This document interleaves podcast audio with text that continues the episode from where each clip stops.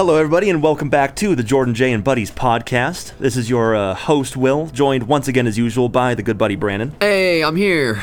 So we aren't even talking about movies this time. We are talking about TV shows. Time to do a switch-up.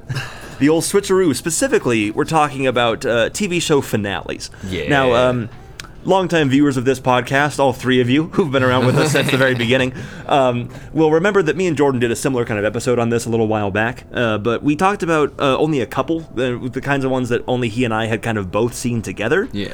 Whereas what me and you are going to do, Brandon, is we're going to talk about like kind of everything that has ended, that are shows that we've watched. Yeah, dude, so there's a lot. There's a lot of crossover here. There's a lot of things that you and I have both seen, but there's some things that only I've seen, some things that only you've seen. So yeah, it's going to be real interesting to see. And just side note really quick, are they viewers or listeners?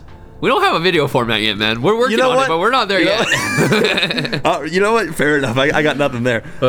And so, yeah, we're going to talk about mostly series finales that worked, or maybe series finales that didn't work. And then at the end we'll also have a little segment about shows that either didn't end soon enough, and maybe when they should have ended, or shows that are still going on and why they should have ended already. Whatever. Yeah, honestly, because I feel like this is really a full podcast about, do the ends justify the means? You know? Exactly. So I'm real hyped to get into it, because there's some stuff, like you said, some stuff I've seen that you haven't, and vice versa, and then there's some stuff we've seen and agree on, and there's some stuff that we've seen and do not agree on, like you can hop into it. So, okay, well then I'll start on the first one then. It happens to be first on this little list that I've compiled in front of us here, and I'm just going to say, I like the Seinfeld finale. Trash. Trash! I like it a lot, because infamously, for 9 seasons, it was a show about nothing. Yep. So why should the finale be anything more than that? But that's just it, is the finale contradicts it being about nothing, because they bring back all of the characters from the entire series. Like, no.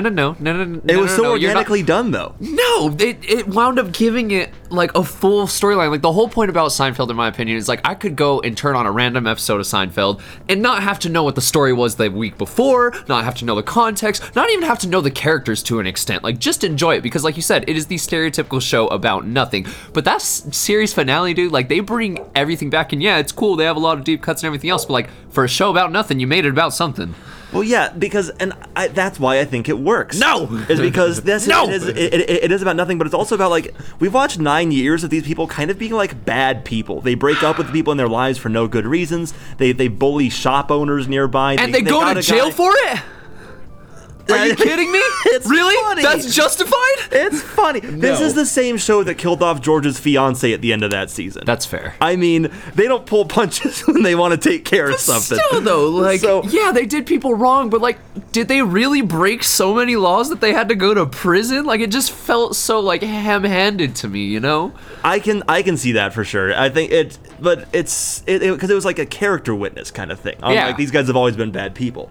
You know, so I thought it was interesting, and I didn't expect it at all when it came out, and I thought it was a lot of fun. So I personally enjoyed it, even though I know that you think it's crap. What's the deal about making a show about nothing into something? Come on, Seinfeld, do better. Why don't they just make the show out of the black box? But yeah, no, I mean, we can disagree on that one all day, but I mean, I think that we could agree on, like, I don't know, let's say Brooklyn Nine-Nine.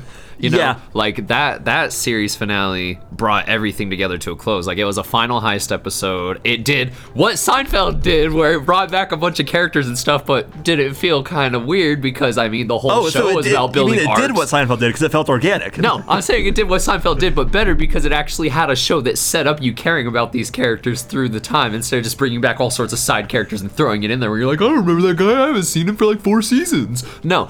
Brooklyn Nine-Nine's, like, the whole last season gets a little bit of flack here and there. I thought they really did a good job of balancing it, because you have one episode classic, one episode kind of serious topic in our climate, back and forth. But, like, I like the series finale that they went to their 100% guaranteed hit of an episode of a heist episode. Yeah. And that it really did. It hit so many points. I don't want to speak too much on it, because we haven't really talked about our other...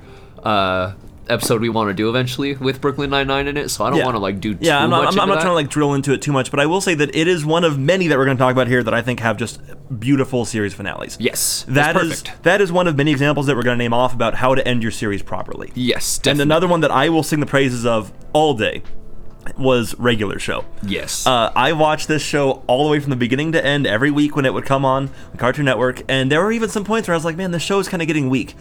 This show, I don't know, he's been dating a weird girl for the past few episodes. I don't like that and stuff. And that finale retroactively addressed every problem, and they were like, because they shattered the fourth wall. In the finale, they produce a DVD box set of all of the series so far and bury it in the park at the end. And they're like, you know, I didn't like that part where you guys went to space for no good reason at the end. And it was like, yeah, I agree, that was weird. So the fact that they addressed it made it so good. So that is a finale that I will sing the praises of all day. I love that finale. And I've heard that from you and multiple people. Like, I've seen Regular Show here and there. When I was growing up, like, my grandma had cable, but my parents didn't. So, like, I haven't seen the entire series through. I should definitely hop on that eventually. But I have heard, like, very, very high praises for the series finale on, especially for it being, like, what was considered to be kind of a kooky animated show here and there. Yeah. Like, they really did wrap everything up in a balanced way. It was the kind of show that for a while you kind of thought these are all just disconnected anthology episodes. It's like SpongeBob, where there's no real overarching story. It's kind of just one-offs. Yeah. But then as it goes on, you're like, oh, there are some arcs building here. And they did it so quietly and so well that by the time you get to the end, the finale is so well earned. It was pretty impressive.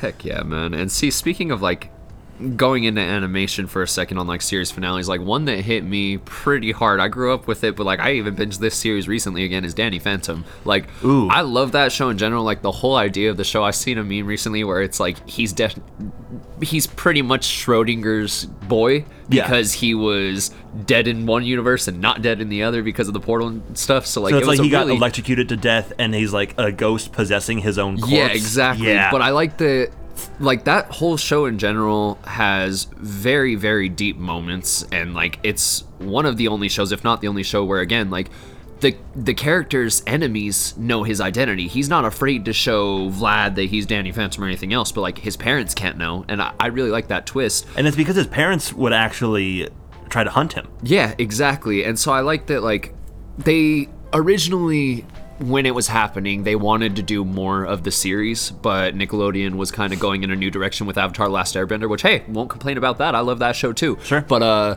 at least they kind of gave Butch Hartman a heads up, because his series finale, like, it balances out really well to where I haven't seen it in a little bit, but I do remember, like, Danny and Sam end up together, and, like, I think that his sister finds out that he is, like, a ghost, or that his parents find out because his sister finds out before, but, like, they wrap it up in such a wholesome way to where, like, it's only a 3-season show, and it feels so much better than that. Yeah, it feels way longer than 3 seasons. It's almost hard to believe that it's only 3 seasons because there's so much packed into it. There's a lot of lore in that show, and it's all paid off by the time that you get to the end. And it's really, like, just a coming-of-age story, too. Like, watching the whole thing, like, he starts off as some innocent kid or whatever that has some kooky parents, and then going through time, like, again, that's why I like the series, is, like, it ends with him feeling like an adult, even though he's not yet. Like, it ends with him feeling more solidified in his character, and again, to be in such a rare instance to where he's having to hide from the people closest to him, and he doesn't care about the people going after him. I really like that they did it. Yeah, like, it's an interesting subversion of classic, like, superhero kind of tropes. Yeah. So it's very interesting, because usually it'd be the family who finds out first, and you're trying to keep them safe from the villains, but in fact it's the opposite. So yeah, that's another interesting one that I think kind of goes under the radar a little bit. Yeah, dude. I'd say, to keep it in animation for a second then, is I'll just portray this one briefly because it's almost the same kind of praises that I gave Regular Show is Adventure Time. I think that, but couldn't really get into it. But that one's a little bit more lore heavy throughout. So by the time that you get to the series finale, you're expecting a big one, and they delivered one, I think. But they were more than just one, than just the last episode. It was like almost the last 5 or 6 episodes had a really big arc that was really building to this whole thing with, like, Ice King and his past, and just Finn and his future, and all kinds of stuff that was just, it was crazy. So it gets really, really deep and existential in a way that I didn't think that show would, because I thought it was like a dumb one-off show like Regular Show. But no, it gets really heavy. So I think that's another one that I think has a lot of praise from people and anybody who's watched Adventure Time through loves the ending. You know, so that one's not as much of a surprise, I think. See, and I'll be on record, like, I'll get a little hate for this, but, like, I never really got into Adventure Time. Like, I've tried multiple times, and I've watched random episodes and stuff. I'm going to be honest with you, man. It kind of pisses me off sometimes. Like, it's kind of annoying to me, or, like, even certain parts, like, are a little disturbing. Like, you're gonna tell me Lemon Grab's not a disturbing character? And I get it, like, Ice King himself, I like Ice King as a character, and I have heard the praises about his whole storyline and how when you look back, you think Adventure Time is Jake and Finn's story, but it's really Ice King's story. It really is. Yeah. I like that aspect of it. I do like some of the animation. Like, Pendleton Ward does also The Midnight Gospel, another show that I've given high praises for. So, like, I like the animation to an extent of Adventure Time, but I don't know, man, something about it just doesn't get me the same way. Sure. And I think that every show has its audience and doesn't have its audience, so that's totally understandable. I just wanted to sing quick praise of that one, even though I think that one's kind of more understood. When people talk about animated show finales, Adventure Time is usually top of that list. I'll give you that. So. Another one that's top of the list that I even mentioned that Danny Phantom got canceled for that's not even on our list, but I'm thinking of now, is Avatar: The Last Airbender. Like, that is such a good show that it got a sequel show, Legend of Korra, and that show killed it too, you know? Is like, we're gonna forget about the movie for a second, but the TV show, dude, like, that's another one where it's a really fine balance between, like, it's not an anime, but it's not just a cartoon. It's kind of the, like, mid ground on stuff, and you think it's just some kid's show, but, like, it's really, really philosophical, you know? Like, I like that show a lot, and especially the final season. Like, you have Aang, not gonna say Aang, my bad, that's the movie, Aang versus Fire Lord Ozai, who is Mark Hamill, and it's just a great show because the whole thing is the Avatar's the most powerful person. He can bend all the elements, he can do all this, and then in the final battle, he's fighting Fire Lord Ozai, and instead of defeating him like he can, or killing him like the rest of his previous Avatars are telling him, like, do it, he just takes away his powers, and he's like, no, we're gonna do this peacefully. Like, it was just such, some people thought it was anticlimactic, but I thought it was really well done, that it's like, no, this is who Aang is through the whole series. He's a pacifist. He doesn't like really fighting, but he does it when he needs to. So, like, at the ultimate moment, of course he's not gonna choose to kill this big villain. He's just gonna remove his powers, which is kinda dark, but kinda not. So, like, I really like the show, and I know that you haven't seen it yet. You really, really should watch it. Yeah. Well, now I know how it ends now, so we're all good. Yeah. But I mean, even if you know how it ends, go watch it. I am also of the firm belief that a show, and this is where we're going to kind of get into a little bit here, a show is not good or bad just because of how it ends. So let's talk about How I Met Your Mother. Oh my God. Because How I Met Your Mother is usually top of the list for worst series finales of all time. Tied at top, but we'll get into that. It's up there for most hated for sure. Because this How I Met Your Mother is a good show. I love How I Met Your Mother from start to finish.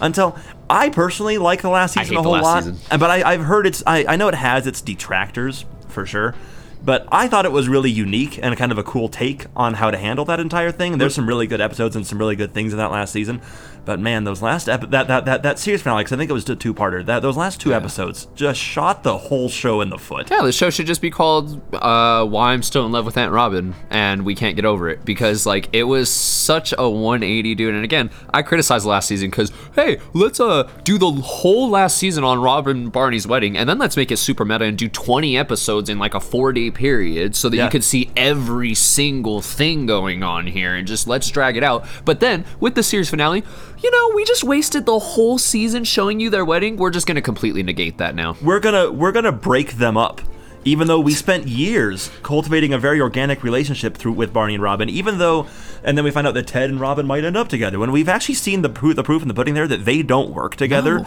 They're good friends and they're good support of each other, but they don't work in a relationship sense. But Barney and Robin do. Yeah. And they pull the rug out from underneath the whole thing.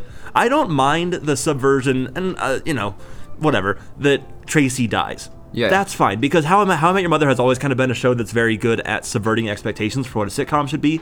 Yeah. Though sometimes the happy ending isn't that they live a long life together. It's just that he found his love for the time that he needed her. Yeah. I thought that was beautiful. So do I. I think it gives even the name meaning, like How I Met Your Mother. So I like that a lot. I liked that she died. Oh my God. I think it was a beautiful story beat because it shows that life isn't always happy. It's not always a happy fairy tale ending.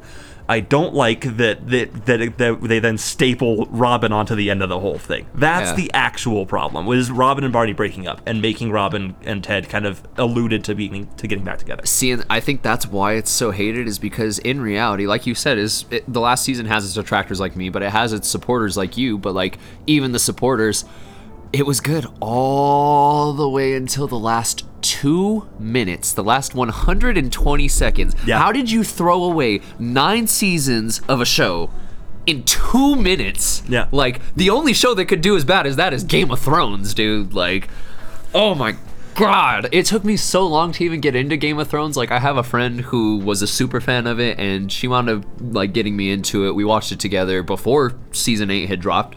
It was really good, you know, like, seasons 1 through 5, it's great, is they worked with George R.R. Martin, you know, and it's great when TV shows, like, bring in the people who wrote the books or wrote the source material. I like that they're doing that more and more. Yeah. So it was really solid 1 through 5. Then 6 and 7, you can kind of tell a little bit of a drop, but it's because George R.R. Martin is taking forever to write the books. Yeah. And so they were kind of like, okay, we know the idea you want to do, but fine. But, like, the 8th season has so many problems, like, between the whole 180 twist on, like, Daenerys becoming the Mad Queen and just torching her people when she fights through the whole series of, like, no, I'm gonna fight for my people, I'm gonna try to unite my people. Like, I get that they were trying to make her kind of like her family, because for reference for you, her dad was the Mad King who kind of went crazy and burned everybody and everything. So that was kind of the story arc they were going for through time, is she's noble, but no, she still is crazy like her dad. But, like, they could have done 3 more seasons. Logistically, I'm not even saying this hypothetically. They were offered 3 more seasons from HBO, and the people, Dan and Dave, were like, nah, Disney wants us for a Star Wars trilogy, so we're just gonna throw all this into 6 episodes. We're gonna leave our stage props on set. I don't know if you saw those memes back in the day, but people left, like, Starbucks coffee cups in the middle of a castle. Like, okay, that doesn't make any sense, you know? So, like, it was so rushed. But the final twist and irony there, the thing that makes me feel better about the whole thing, is that because they screwed up the Game of Thrones thing, Disney also pulled them off of Star Wars. Yeah, literally. So I think that's like, there's your like, due justice for that. See, like, that's what makes fans even more mad, is like, so you guys threw away the show for nothing? Like, even if you would have thrown away the show and still had your Star Wars stuff, we could excuse, like, yeah, it's crappy you did that, but at least you had something to show for it. You have nothing to show for it. You spit in the faces of both camps. Now Star Wars fans aren't going to get their trilogy they wanted from you guys, and now Game of Thrones fans don't even like the show. Again, the same friend that got me into this had her Game of Thrones tattoo removed from her chest after the finale. Yeah. I had the full book series to date that I was bought, and I sold it to a friend without even reading all the way through them anymore, because I was like, what's the point? Like, It was so bad. Like, you should not rush the ending to something when you're spending so much time setting up for it. Mm-hmm. Exactly. Absolutely. rushing an ending on anything just makes it into a problem. Yeah. I think, you know?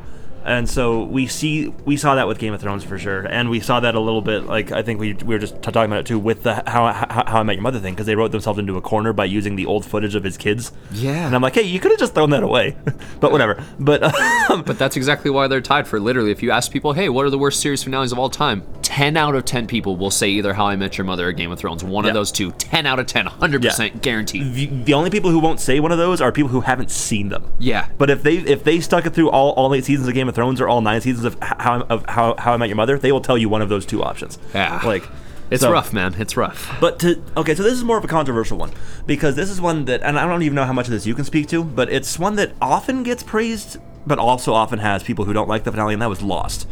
Okay. You know, the J.J. Abrams show on the island from 2004 to 2010. Yeah. I love this show. I am personally such a huge fan of this show. I think that it has some brilliant character work explored through the narrative structure of these backstories and flashbacks and flash forwards, time travel stuff. It's a fantastic show, and it gets really deep, philosophical, and spiritual by the end, where the finale is like a purgatory, like, kind of thing. Okay. And it's incredibly interesting. So are they in an afterlife? I haven't watched the show. The whole thing is that they kind of ended up there. They all were kind of brought together by this plane crash that then gave them all of their partners for the afterlife afterwards, and they were kind of guided there by the right people. So it's incredibly interesting. So, and did they die in the plane crash then? Is that like the theory that they're in the afterlife? The theory is that was the island purgatory, and as they got off it, they earned their place in the actual afterlife. There's so many theories. So, and I love it. I'll talk theories about shows all day and night. But there's other people who hate it because it's not a definitive ending. It is and it isn't, because it's like, you have to fill in some of the boxes yourself. And so some people hate that, some people love it. I personally love that ending, but I get why people don't like it. See, I love endings like that, though, to an extent, to where, like, I guess that's where it speaks to, is it really just depends on the show and how you set it up. Because there are some where it's like, okay, you just didn't solve these plot holes, but there are other ones. If Lost is like a mysterious show and it has this whole thing, yeah, it does make sense to kind of end it with a little bit of mystery. You're like, hey, figure out certain stuff for yourself. Like, yeah. I like people that have their own interpretations on different things rather than just it being straight up direct is sometimes the imagination is better than the result. Like, agreed. Side note, back to the Game of Thrones thing really quick. That's exactly why they should have ended on season 7. If you just watch through season 7 and stop, your imagination, like the way they ended it on such a cliffhanger, would have been great. There you go. So like, I agree with you there. It's like sometimes it's better just leave it unsaid. Yeah. But I mean, going onwards, like there are certain ones like I have to do a side note and just go back to like, because we're kind of going into some people are divided, some people aren't. I need to go to one that like every person I talk to that has seen the show agrees is it's not only one of the best shows of all time, but definitely one of the best finales of all time and one of the best final seasons is BoJack Horseman. BoJack Horseman. I love that show, and we're gonna have. Spoiler alert, we're gonna have a whole episode on that eventually, you know, like it is such an intense show. I got you to watch that show. Yes, you did. But especially the finale, dude. Like, I love that show. The finale and the penultimate episode. Yeah, because it shows... The penultimate episode is probably my favorite episode of the entire series, honestly, and it's because, like, it's showing within BoJack's head and, like, kind of filling in the gaps and everything, but it's really his conscience, like, dealing with everything. And then the last episode is the real-world repercussions, because throughout the whole show, you see him do some really crappy things, and you kind of realize BoJack Horseman's kind of like a Rick Sanchez type of character, where... Yeah.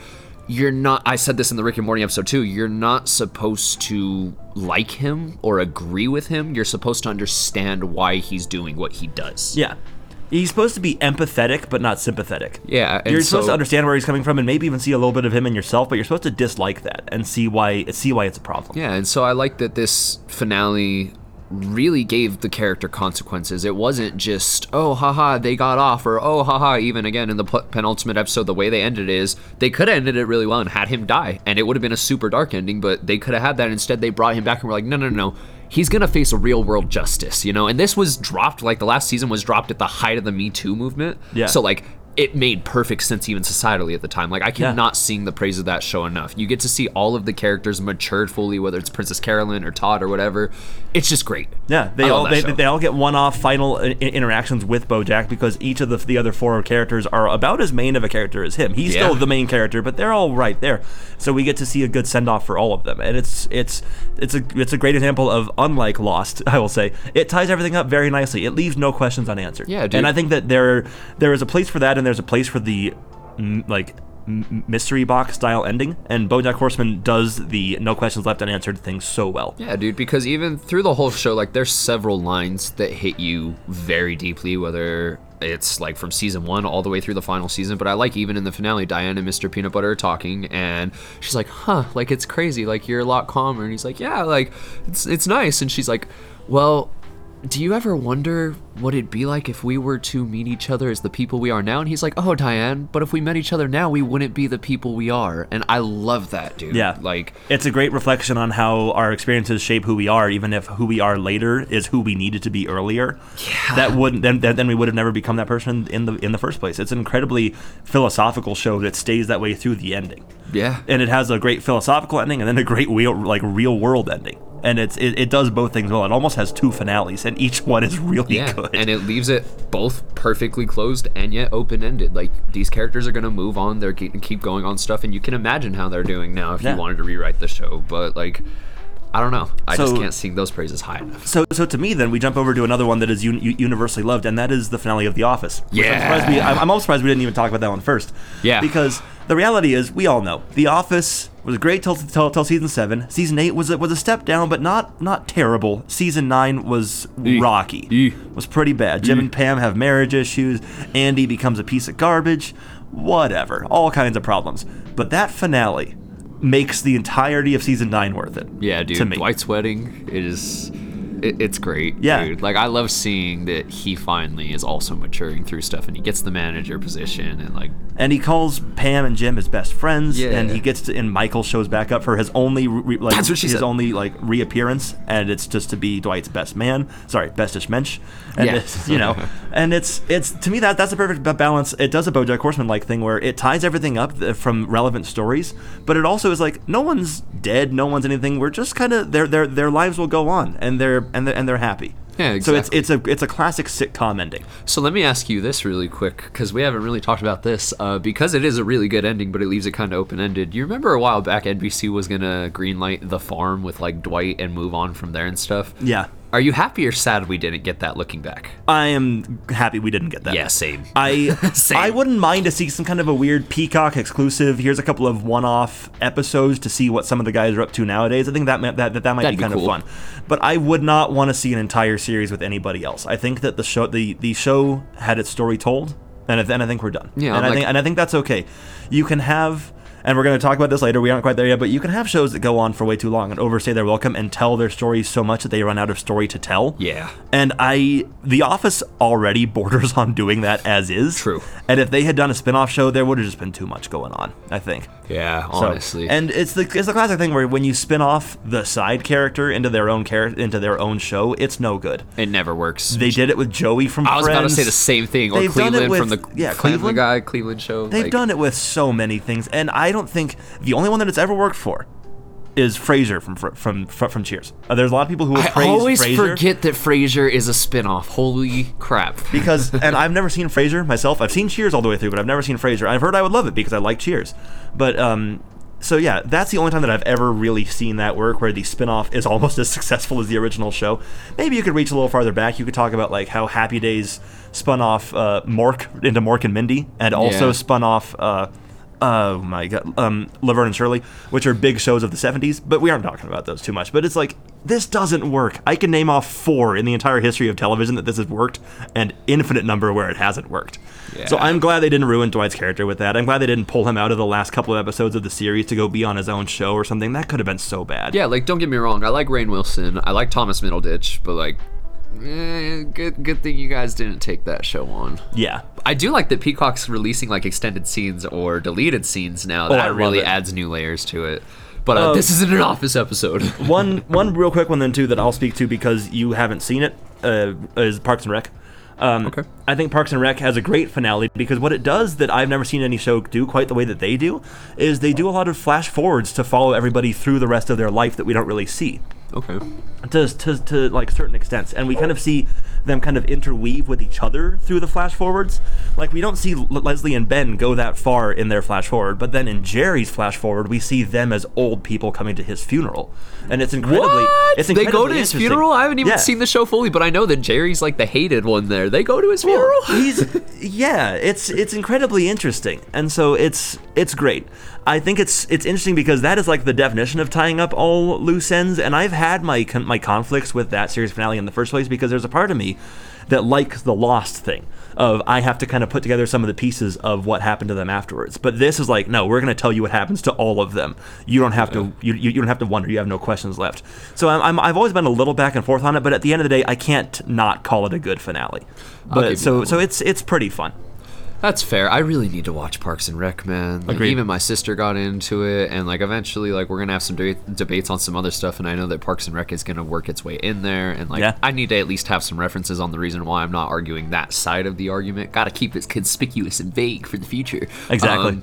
No, another show like. Throwing it back a little bit, like I don't know how much of the show you've seen, but like The Fresh Prince of Bel-Air, like I have to bring that one up, especially now that Will Smith is like doing like a dramatic retelling on Peacock. Like he's the director, he's not him again, but like it's way more of a drama. While this Fresh Prince of Bel-Air, the one that we all grew up with, or that I grew up with, was way more of like a comedy, you know. And it's like Will Smith when he's young, and the whole basis is like, yeah, he got in trouble, he had like got roughed up, he goes across to his rich aunt and uncles and has to kind of fit in now, and the whole thing's they hit some serious moments through time, but for the most part it's pretty lighthearted. And then by the finale, Will is like part of that family and that group, to where like the whole finale is his uncle's ready to sell the house, they're ready to move on, they're ready for all the family to go their separate ways, and Will's not. Will's the one like trying to discourage people from buying the house and trying to make it look unappeasing and trying to keep everybody together. And it's really interesting because it's kind of an introspective look on how some people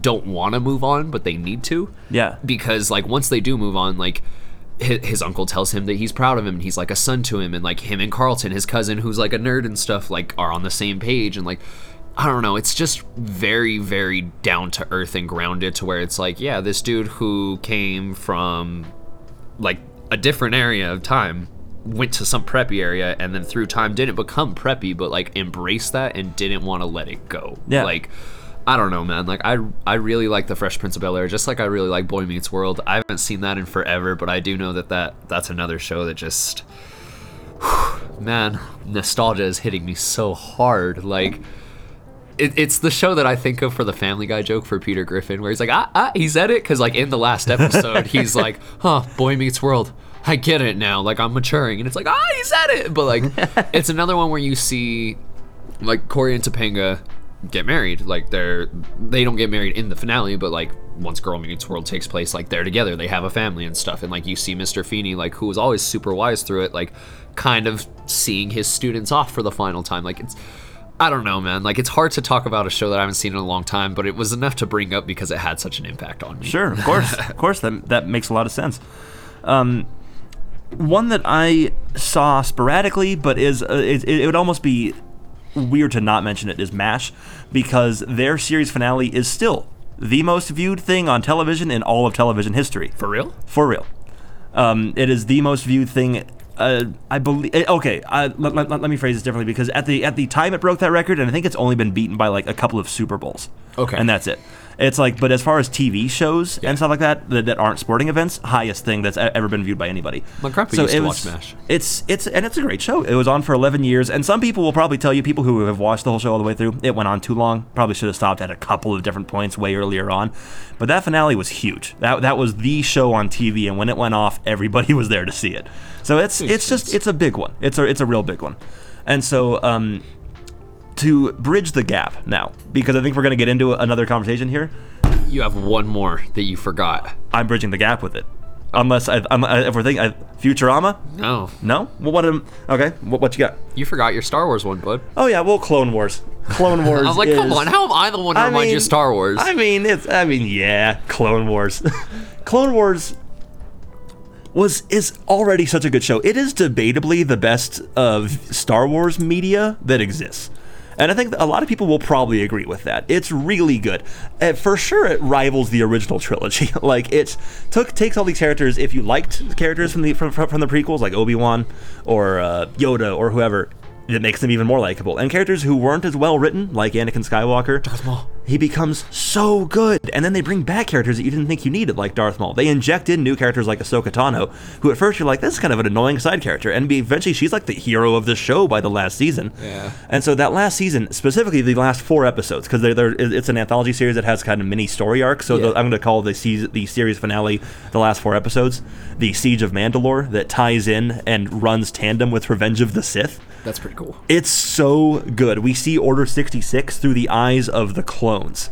Okay. It's incredibly interesting because we see Order 66 in the Star Wars movies as Palpatine executes it, and then we see it kind of from the perspective of the Jedi that are being killed. But what we see in the Clone Wars is we see these clones who we know their first names, and we've known them for 6 or 7 seasons. We see them suddenly turn on Ahsoka and turn on whoever and just try to just take them out. So it's brilliant. It's what the show needed. It was the only good way that show could have ended, and it stuck the landing. So are they forced to turn on them? Like I've seen it enough. Like, are they forced, like kind of hypnotized to, or do they just like, nah, here we go? What it is that it's a mental chip that was implanted in their brains during the cloning process. Okay. That there's other executive orders like that exist too, but Order 66 is the clone will immediately believe that all Jedi are traitors to the Republic. Okay. And need to be executed immediately. And so that's what it is that Palpatine triggers it, and there you go. Gotcha. So they take out, it's part of his master plan, you know? See, so that's what the whole thing is, and it's incredibly interesting because we see that explored in depth in previous episodes too. There's one clone who gets the inhibitor chip activated at the wrong moment and just starts gunning down Jedi a couple of seasons earlier. And so it like launches into this full investigation over why this is a problem and all kinds of stuff, and then it kind of gets brushed under the rug because politics. And so it's very interesting. See, and like I've seen bits and pieces of Clone Wars, and like at this point, like, you know, like I have seen like majority of Star Wars, like here and there, but Revenge of the Sith, like I'll be on record saying that it's my favorite Star Wars movie on stuff, you know? Like, I really like it. I can't help but like remember that meme that you sent the other day where it's like, it is so amazing that like the thought that went into in Revenge of the Sith, Anakin tells Grievous when he sees him, like, oh, you're shorter than I thought. And then they did the Clone Wars, which was retroactively before Revenge of the Sith. So they have Grievous is like one of the main villains, if I'm right. Like, yes. Not the main, but one of the main villains. And Anakin, again, is the main, like, he's the main protagonist. So it's like they spent 6 seasons, you said the show went on? 7, including the last one. Yep. And he doesn't see Grievous once. They never directly interact because George Lucas threw in one bad bit of dialogue in there they had to spend 7 years working around. I love it. It's amazing.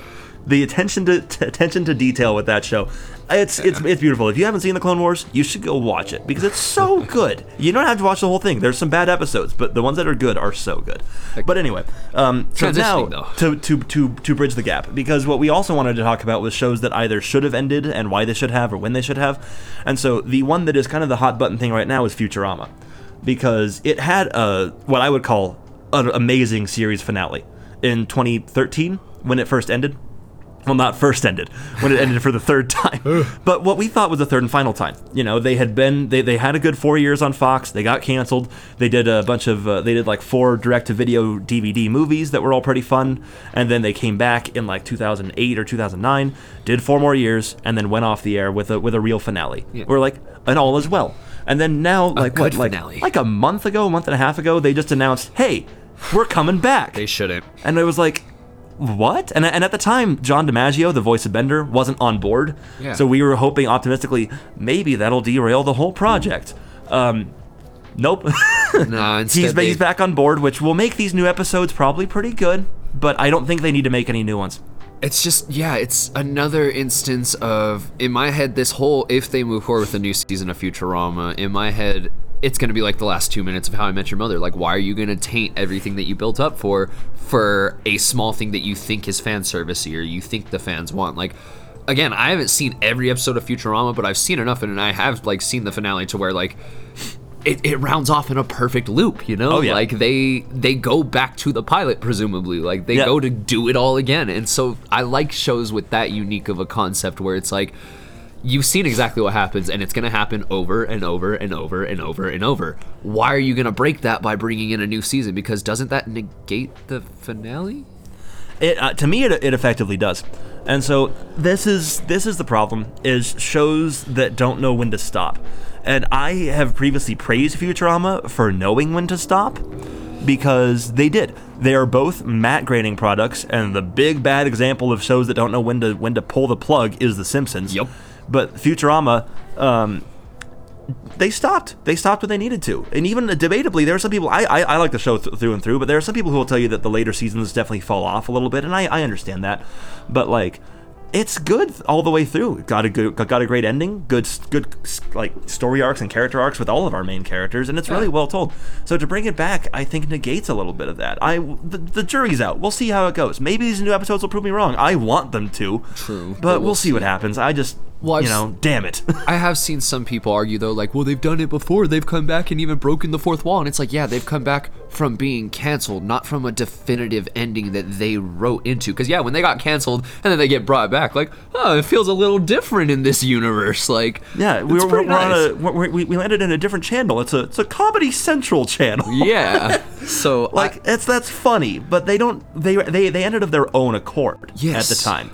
It's one thing to get canceled, it's something else to go off the air willingly and then be brought back from the dead, you know? So, yeah. Yeah, I'm like, because that's another show that people forget got brought back from the dead multiple times early on in its life, so arguably it was a good thing it got brought back from the dead, but now it should just get put out of its misery, is Family Guy. Family Guy. I love Family Guy early seasons, and I love Family Guy even through, like, I'll even say like season 13, 14, like right around before Brian dies. And I'll say I still watch it now. I don't watch it avidly, but like if there's new episodes or something else, like I'll try to catch up because every once in a while there's a couple episodes that are bangers, but like it's definitely fallen off. Yeah. Like there's no argument against that. Like it's another one, and it makes me even sadder because Seth MacFarlane himself has been like, I just want to move on. I just want to keep putting out albums with my orchestra. I just want to work on The Orville, my science fiction thing. I just want to work on American Dad now that it's way more uncensored on TBS. Like, and Fox is just like, Family Guy, you're ours. We're going to repeal you from Adult Swim. We're not going to allow you to go on TBS. We're not doing anything. Seth, keep making that show. Like, it makes me so sad because I feed into it by watching it and trying to see if they get better. So then Fox is looking out like, but people are still watching, so we need to still go. But people are still watching because we're like, when are you going to put this out of its freaking misery, dude? Exactly. Because, so then this is the question that we're going to probably talk about with a couple of these ones that we're going to talk about now, is when do you think it should have ended? Ooh, I'm an incredibly casual viewer. Incredibly casual. But I will say, I think that their jump the shark moment was killing Brian. Yeah.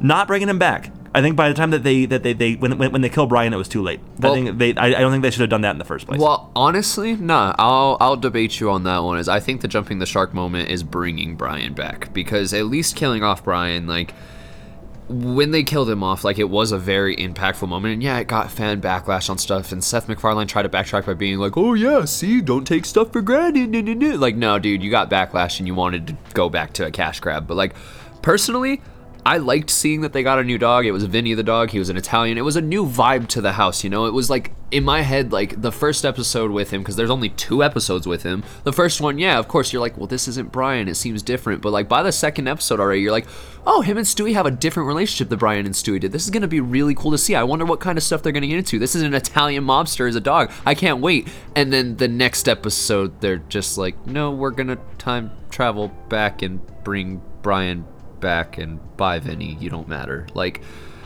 I don't know, man. Like, I had my hopes up for it because I think that they could have kept going with it, but I think that's the big issue, is same thing as the Futurama problem. When you see fan response and then you're like, but this is what the fans want, and you just bring it back for fan service sake, it doesn't do a good job to me, you know? Because since then, people will even argue that Brian, before he died, was... yeah, he was a liberal and, like, he was very outspoken and stuff, but, like, Brian had some intelligent points, you know? Like, I'll never forget when him and Carter Peterschmidt are arguing one time because Peterschmidt has the cure for cancer, and he's like, you have the cure for cancer and you're not giving it to people? And Peterschmidt's like, why would I sell the cure for a one-time cost when you could treat a person for life? And Brian's like, that's wrong. Like, I like that type of Brian. The Brian now is just overly preachy. Like, there's an episode where, like, he's just making really messed up tweets on stuff, and so, like, people go after him, and he winds of living in a broken apartment because the family gives up on him even, and it's like, Peter's his best friend, what are you talking about? He's not just gonna give up on him. Like, I don't know, they should have ended a long time ago, but at least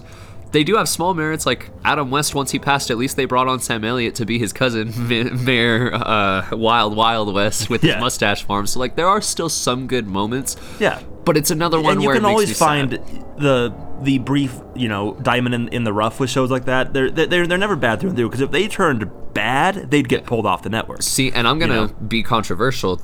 How do I think they should end it? They should end it by Peter and Lois getting divorced. Really? Yes, they should, because the past, like, 5 or 6 seasons, like, you've actively seen Lois become more and more abusive towards Peter. And yes, I said abusive because she is. She literally beats him for taking groceries into the house. So, like, yeah, like, he's way more of a dumb, bumbling drunk. Stewie's not even an evil mastermind anymore. He's just kind of a dumb kid. Chris has always been the jack-off kid. Meg has always been hated by everybody. Like, it really just feels like, if you're gonna go out, like, at least go out on what you've been building up towards. If Peter and Lois are fighting all the time, have them split up. If, like, all these other kids, like, I don't care what you do at this point, but blow the show up, and blow it up, like, in a way that would get such backlash to where you're like, yeah, you don't want us back now, huh? That's the kind of show that has gone on for so long that it needs a big blow up finale, because otherwise, there's no way to end a long show like that. And it's the same problem that we have with some other things on our list here, too. I already mentioned it, but we'll bring it up again, The Simpsons. Yeah. Is that there's a lot of people who will tell you, and I know Jordan, hate to break the fourth wall there. Hey there, Jordan, how's it going? Hey, Jordan. Hope you're doing well, buddy. Jordan loves The Simpsons, the first 9 seasons. He will tell you all day that the first 9 seasons of The Simpsons are some of the best TV ever put out. I have seen so little of early Simpsons, but what I've seen, I've really enjoyed. They're an organic family. It's the American family put in animation. Yes. It's, you know, and it's very well done. But so people will probably tell you they should have ended it around the 9-season mark. There's other people who will probably tell you that they could have gone on until they made the movie, and then that maybe should have been when they stopped. So it's hard for me to tell you when they should have ended, but all I know is that 33 is too many, boys. They should have ended with The Simpsons and Family Guy crossover, because, shocker, that was actually a really good episode, and yes, it would have been the perfect way to end both shows. Not even just The Simpsons, would have been the perfect way to end both of the shows. I can see that. Do a little bit of tweaking with it and make it into a finale for both shows. I could see that. Like, that would have been really well done, but instead, The Simpsons has gone on too long to where, like, I remember in early episodes, because I have seen some early Simpsons, is, like, one of the most most famous story arcs is Homer, before they have Maggie, he finally gets to quit the nuclear power plant and go work his dream job at the bowling alley, and he's having such a good time and having fun, and then when Marge gets pregnant with Maggie, he realizes they can't afford the bills, and he has to go and grovel to Mr. Burns. He has to beg him for his job back, and so Mr. Burns... the job that he hates. Yeah, and so Mr. Burns is like, yeah, of course, and he puts a plaque, not even just a sign, an engraved plaque that, like, says, like, remember... Don't forget you're here forever. Yeah, and so he covers it up to where it says, do it for her, because Maggie... not Maggie,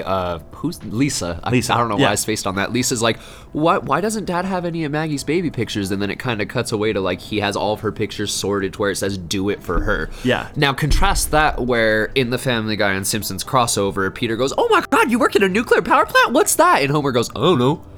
What are you talking about? In the early seasons, it was such a pivotal thing for him to go back to this place, and now you're going to say he doesn't even know what it is? Well, yeah, and so this is the big problem, too, and we've talked about this a little bit with Family Guy already, and this is where they coined the term with this, is Flanderization of your characters. Yeah. And that comes from Ned Flanders in The Simpsons, but you see that with anything that goes on for too long. We saw it with MASH a little bit. We see it with SpongeBob characters, with Family Guy characters, with Simpsons characters, where one trait of their, what was previously a two or even three-dimensional character, suddenly gets reduced down to one character trait that just becomes who they are. Yeah. Mr. Krabs goes from being the tightwad boss who is still a good guy to just being anything for a penny and he'll kill you for it. Money! You know, Patrick goes from being the kind of carefree, naive best friend who will still do anything for SpongeBob to being so dumb that he violently injures the people in his life. Yeah. You see it with Homer, where he goes from being the all-around caring family man who is just kind of a bumbling idiot a little bit, but he's still got good intentions, to him just being like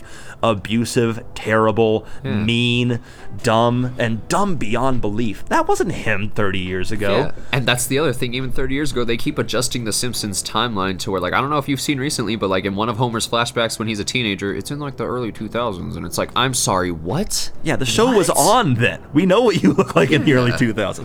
So it's the problem with any show that goes on for too long is that the characters stop being who they once were because they have to keep getting creative with the storylines. Right. They're like, well, we've already told all nine seasons worth of stories that we can do with the way that they are currently, so we have to just start doing other stuff to them.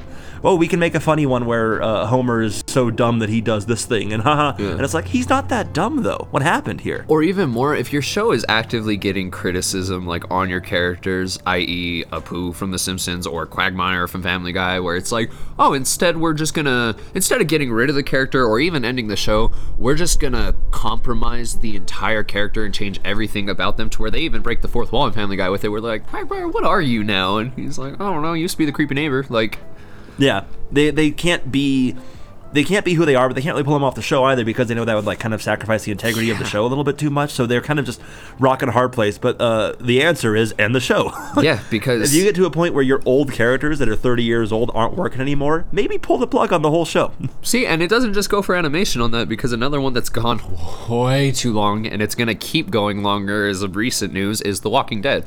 Once you pulled Rick Grimes from the show, especially because Rick is in the comics till the end, like, what are you doing? Why did you keep going 4 or 5 more seasons? Because I stuck through The Walking Dead. Most people are like, I checked out at season 3, season 4. Or most people are even like, I checked out at the Negan stuff once he killed Glenn. Like, that's messed up. Like, no, I was still in it, you know? Like, it was following the comics to an extent.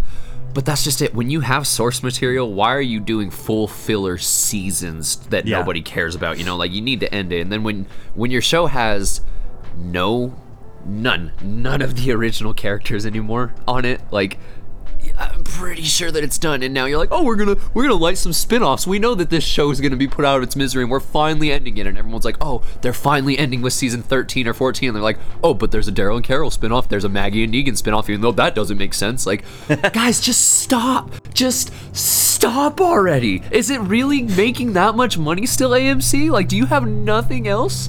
Yeah. Yeah, exactly. I mean, do they? I mean, they had Breaking Bad. They had Breaking Bad. And maybe Better Call Saul. But yeah. So another one, Fairly OddParents and SpongeBob. I think we can talk about those kind of in the same breath a little bit because they're both shows. Fairly OddParents has now ended, but it went on for probably 4 to 5 seasons too long. See, you blew my mind when you told me that what I remembered, like when I had stopped watching, was only like the halfway point of the show.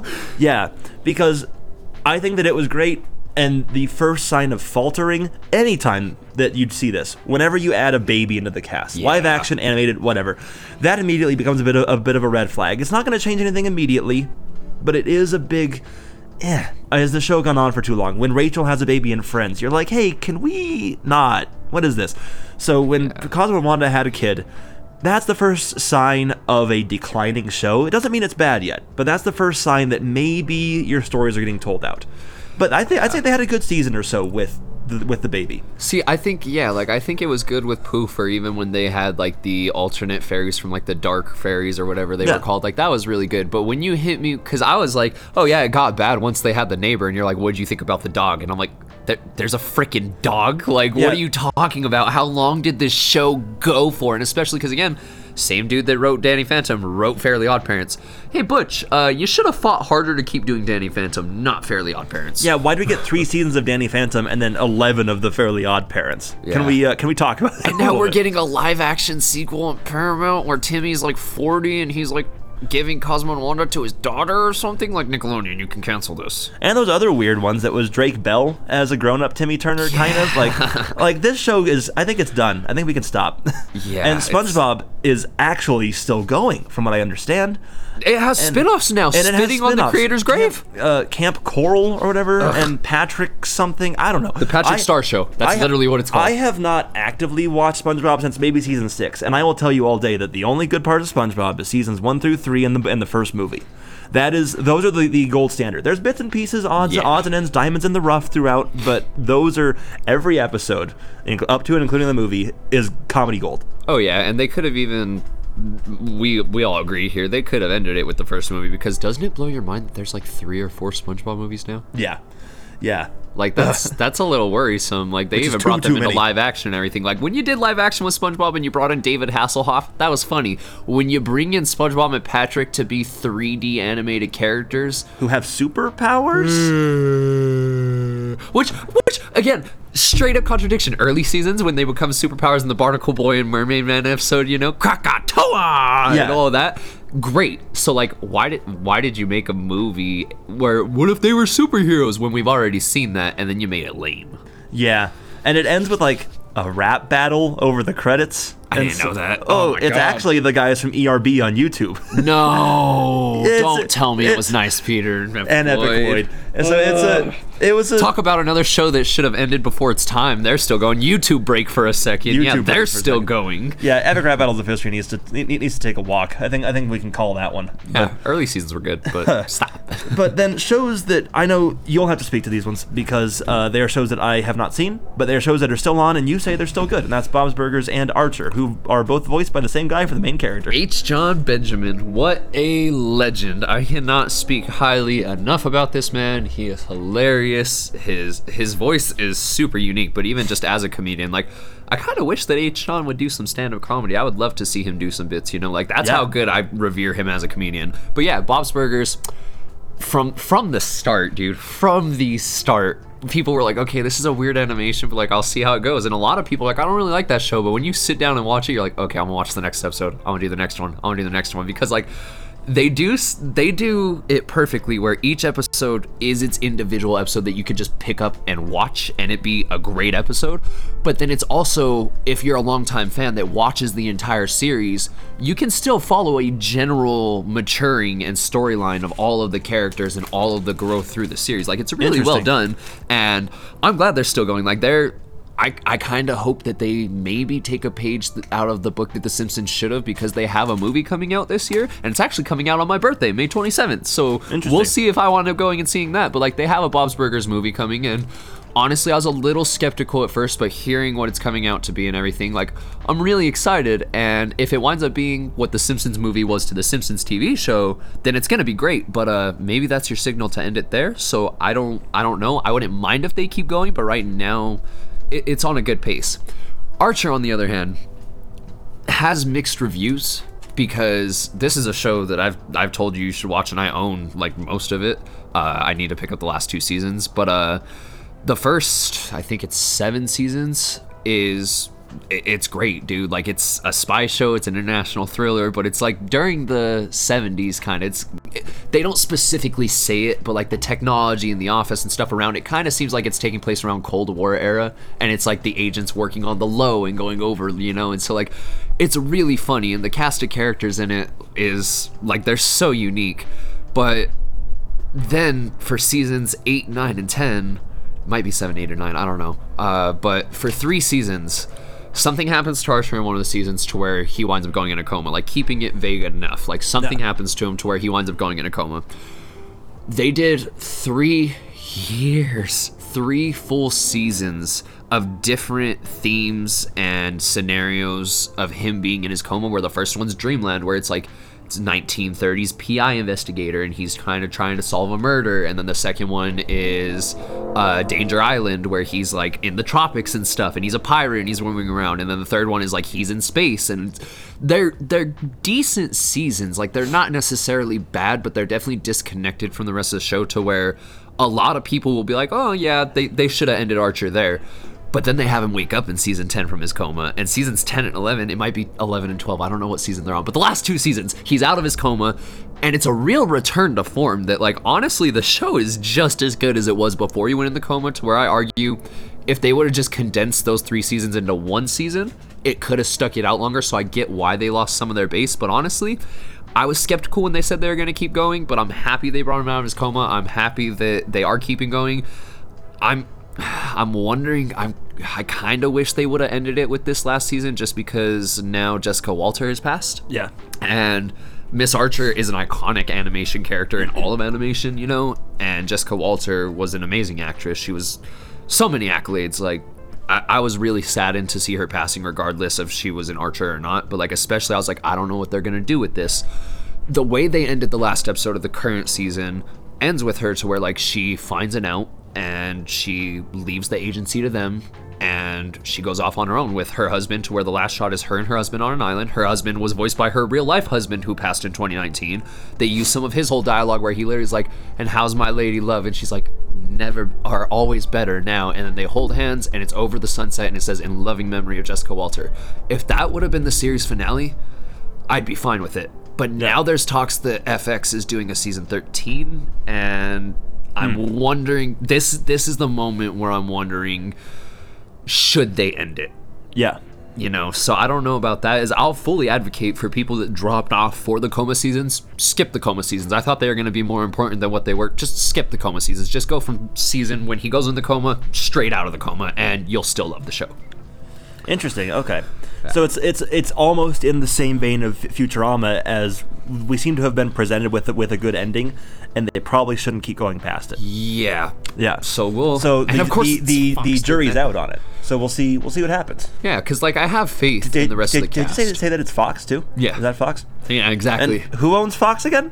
Disney. So The same overarching company that also is pulling the strings on The Simpsons. I don't know. I'm just saying. And Family Guy. I'm just saying. So, anyway, it's neither here nor there. But I think that about hits it. That's all of our favorite shows. What you got?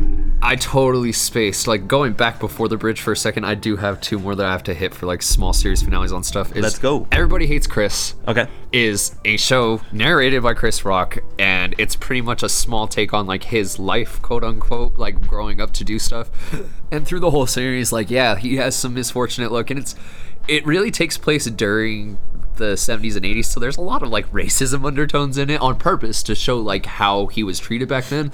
But the last episode is he tells his family, is it paralleled his real life, where he's like, you know what, screw this, I'm not finishing high school, because his teacher has like some beef with him to where he's like, no, I'm gonna fail you, you know, like I'm gonna do this. And he's like, are you kidding me? And so he's like, you know what, screw it, I'm gonna get my GED. And his parents and his family are like, if you're not graduating, you're getting a job. And he's like, okay, I'm gonna do this. And they end it on the point where he's opening his test results and like, did you pass? And he looks up, and then it ends. And so I was like, dang, like I left it on a cliffhanger. Did he pass or did it not? But it's a good series finale because, again, it's based off of his life to where that's what happened is, yes, he passed his GED, and that's when he started doing stand-up comedy, was the year after. Interesting. So I like that it leads into that, and they left it on a really good note. Malcolm in the Middle, on the other hand, another show in the same vein, that's the other one I gotta mention, was good for seasons 1, 2, 3, maybe 4, and 5. But They completely compromised the integrity of the show in the last season. They made... Really? Yeah, they made the brother Francis, who had a great story arc, kind of a piece of crap again, go back to AA. They introduced a baby to the family, even though there was already always 4 kids sign. In there. Yeah, always a great sign, right? They kind of made Hal, Bryan Cranston, more of an idiot than usual. They made Lois a lot... ruder, you know, and it just seemed like Malcolm was a lot more arrogant and cocky, which he's already an arrogant character, but like even the way they end it, dude, is like he's like, no, I don't know what I want to do, like you're gonna be president, and he's like, I'm sorry, what if I don't want to be president? And they literally, pretty much the ending is they force him into his life to where he's like, what if I just want to relax and be successful? And they're like, no, you don't get the easy life, that's Dewey's life. And it's like, this is that crappy, where that scene's dude. From? I've seen that scene. Yeah, is that dude. From like right near the end? Yeah, oh. So it's like that's really, it's just really crappy that I feel like they threw away the whole show. Like even minor stuff like when the brother Francis first comes back is he has the previous 2 seasons where he's at a farm and the farmhand's like kind of bumbling, but he's really nice to him and like there's a lot of mistakes made, but he cares about him. And then to introduce him back into the show, they're just like, well, what happened to the farm? And he's like, oh yeah, Otto fired me because I wasn't depositing his money into an ATM like I thought I was. And that's the only explanation you get. So it's like, I don't know. They just, it feels like the whole last season and especially the finale was very just a middle finger to the fans.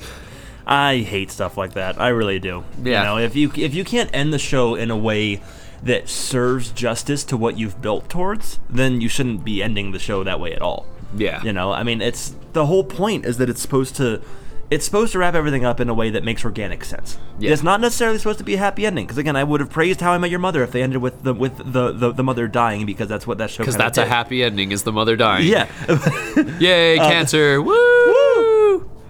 But sorry, that was dark. But hey, she died from cancer in the show. What do you want from me? I wasn't the one that wrote it. Tell them to write a better death next time. I wanted them to. Why'd they write any of this stuff? But just, I'm not saying that every show has to have a cookie cutter storybook kind of ending. It just has to make sense. Yeah. Just has to make organic sense, which is what you didn't like about the Seinfeld ending. It's what you didn't like about the Malcolm in the Middle ending, is that it didn't feel organic at all. And so that's the biggest thing that you could do as far as, like you said, a middle finger to the fans, is to just not end in a way that the show feels right to.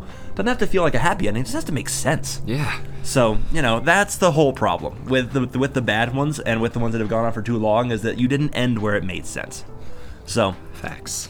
I think that about does it for us here. It was a good hour-long conversation. Oh my gosh! Hour and 1 minute right now. Time flies when you're yeah. So, time flies when you're batching series finales. Yeah, exactly. So of course, if you like the podcast, you can find us on Instagram at Jordan J and Buddies.